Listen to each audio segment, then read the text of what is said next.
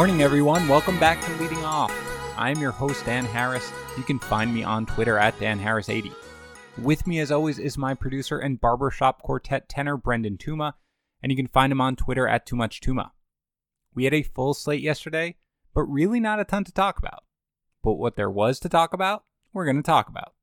We're going to start with my three biggest takeaways, which are Lourdes Gurriel Jr. smacking two more home runs, James Paxton throwing out a mini Buehrle with a dreadful outing against the Blue Jays, and Trevor Bauer looking like his old self for one fine day against the Royals.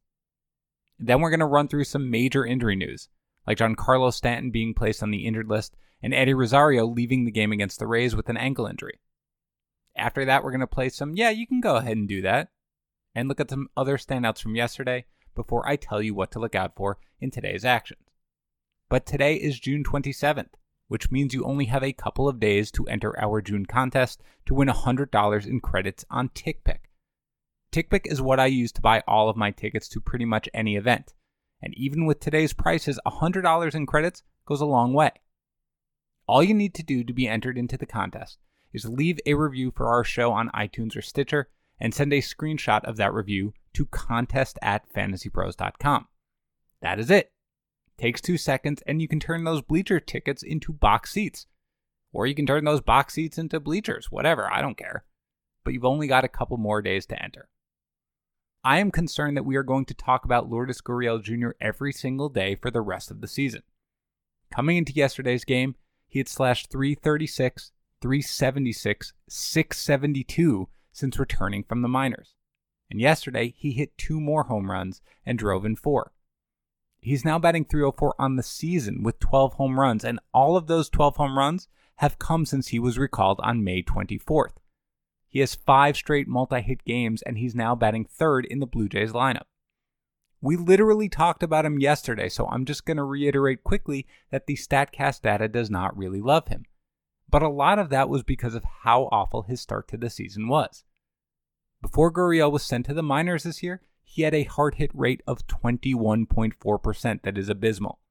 Since he was recalled, he has a hard hit rate of 47.1%. So, yeah, I'm not ignoring him anymore. If you read my trade chart article, you'll see that he's at least present on the chart now, but his value is still very low. But that's really just because he is still available in roughly half of all leagues. Pick him up. This looks like more than just a hot streak now. Kind of looks to me like he might be a viable play for the rest of the season. James Paxton had a really bad day yesterday allowing six earned runs on eight hits and four walks over four and a third innings. He struck out three. Now, this start was particularly disappointing since Paxton was coming off two very solid starts against the White Sox and the Astros. Paxton's velocity was fine in this one, and he did have 10 swinging strikes and 18 called ones in 91 pitches. Those are not bad ratios. But he allowed three home runs in this one, the first one coming after he walked two batters and he is walking nearly four batters per nine innings right now, well above his career mark that hovers at about two and a half per nine. That is really the biggest issue for Paxton so far.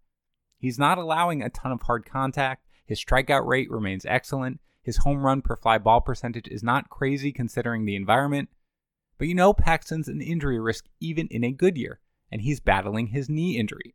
In other words, I am not really buying a rebound. Paxton should be fine so long as he's healthy. Not as good as previous years because of the walk rate, but serviceable. But I do not believe he is going to figure it out and suddenly perform close to being the 13th ranked starting pitcher that he was in preseason consensus rankings and ADP. He's going to take on the Mets next, where you should still start him, but lower your expectations.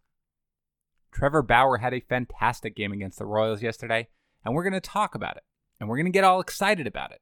And then the same Royals are going to light him up for like five runs in his next start. But that's his pattern, and our pattern is to talk about all of it, so let's go.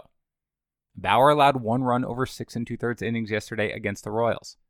Three hits, one walk, a season high 12 strikeouts, and 18 swinging strikes. Bauer was great. And over his last five starts, he's allowed 5, 1, 0, 5, and 1 run. He has absolutely electric stuff and can be at times the best pitcher in baseball. But he has been inconsistent enough this year that you cannot just think that he's totally back after one or even two good starts. And one of the reasons why is that Bauer threw 127 pitches yesterday. He's thrown 115 pitchers or more in nine starts this year. Nine. The next closest are Max Scherzer and Lance Lynn with three. Now, I get that Bauer is purportedly indestructible, but that is just insane. And most of the time, there's no reason for it because the games aren't usually that close. Now, if you were just like, nah, Dan, I'm buying back in, top five starter, then I will at least give you something to chew on for that. Bauer has alluded to being banged up this year at times, but he said yesterday that he is feeling much better now. And his fastball, which has averaged about 94.5 miles per hour this year, sat at 95.5 miles per hour yesterday. So, to the extent Bauer really is past some physical issue, then great, that does change the equation a bit. And even if not, look, Bauer has a 355 ERA and a 114 whip, and he's striking out more than 10 batters per nine innings. There are plenty of things he could be doing better. He's walking three and a half batters per nine. He's got a 408 FIP, a 430 xFIP, and he is allowing way too much hard contact. But he is my 12th ranked starter rest of season. My point is that I don't think Bauer is going to be what we expected him to be this season, and he is frustrating to own at times. But despite all of that, he is still a low end ace of your fantasy staff. And I will continue to think that when he gives up seven runs to the Royals in his next start. We talked about Giancarlo Stanton and Tim Anderson leaving their games with injuries yesterday, but neither one looks particularly good. Stanton was placed on the injured list with a PCL strain in his knee. He's going to be re-evaluated in 10 days. Now, yesterday I mentioned Dr. David Chao, who analyzes sports injuries, and here were his tweets after the Yankees released his diagnosis. Based on video, should be low grade and no surgery, will return this season. Then Dr. Chao made a follow up tweet. Depends on symptom slash severity, but if lucky, could only be 10 day IL. 60 would be worst case. Hopefully back in a few weeks. So that is not particularly optimistic, guys. If you own Stanton, it is time to start planning long term with the hope that he is back in a few weeks. For now, Brett Gardner should see the bulk of the playing time for the Yankees. But note that Clint Frazier had played a little center field in the minors of late, so it seems like the Yankees had him in their outfield plans regardless. I'm not stashing Frazier yet, but in deeper leagues, you should keep him on your radar. Now, Tim Anderson is not yet on the injured list, but he is dealing with a right high ankle sprain. He was seen in a walking boot and was supposed to have an MRI yesterday, but the results have not yet been made public. It would be shocking if Anderson avoided the injured list, so owners need to prepare for that for next week. Note that Leury Garcia played shortstop in Anderson's absence yesterday against the Red Sox, but Yolmer Sanchez and Jose Rondon both may see increased playing time because Yoan Moncada was hit by a pitch on his knee by Chris Sale yesterday and had to leave the game. Now, Moncada stayed in the game initially after being hit. He eventually left after running the bases, where he was clearly hobbled. He's just been diagnosed with a right knee contusion, so it does not sound serious as of right now.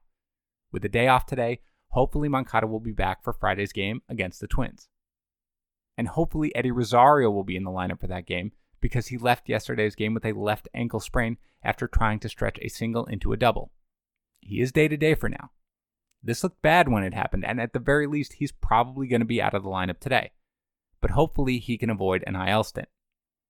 Willians Astudillo is probably the primary beneficiary if Rosario needs to miss time. Jake Lamb returned from the injured list and went 0 for 4 yesterday against the Dodgers. And Cody Bellinger left yesterday's game against the Diamondbacks early with a minor bout of left knee tendonitis. Bellinger is fine. Everyone take a deep breath. It was mostly because the score was out of hand, no reason to worry.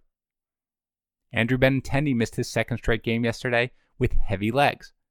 Benintendi gets a couple of days off here with the London series against the Yankees on tap, so he should be fine. Lorenzo Cain missed another game with his thumb injury, but he should return soon. Yandy Diaz is expected to be activated today. Mitch Haniger admitted he tried to take his rehab a little too fast, which set him back a bit, but he is hoping to take batting practice this weekend. Noah Syndergaard is going to start Sunday against the Braves, and Mike Soroka is expected to start against the Mets on Friday despite his forearm bruise. All right, now it's time for some. Yeah, you can go ahead and do that. You can go ahead and buy high on Mike Minor now. Minor threw a complete game against the Tigers yesterday, allowing just one earned run while striking out seven. Minor has allowed three or fewer earned runs in 12 consecutive starts. He's also gone eight or more innings five times this season, and in three of his past four starts. A 240 ERA, a 112 whip, and a strikeout per inning are great. You know what's better than that? Doing that over 227 and two thirds innings, which is Minor's current pace. Innings are a market efficiency for pitchers in fantasy baseball. Guys like Minor make a huge difference. He's going to take on the Angels next. Yeah, you can probably drop Raisel Iglesias now you do not have to drop Raisel Iglesias, but you can after he entered in the eighth inning again last night and allowed four runs to the Angels.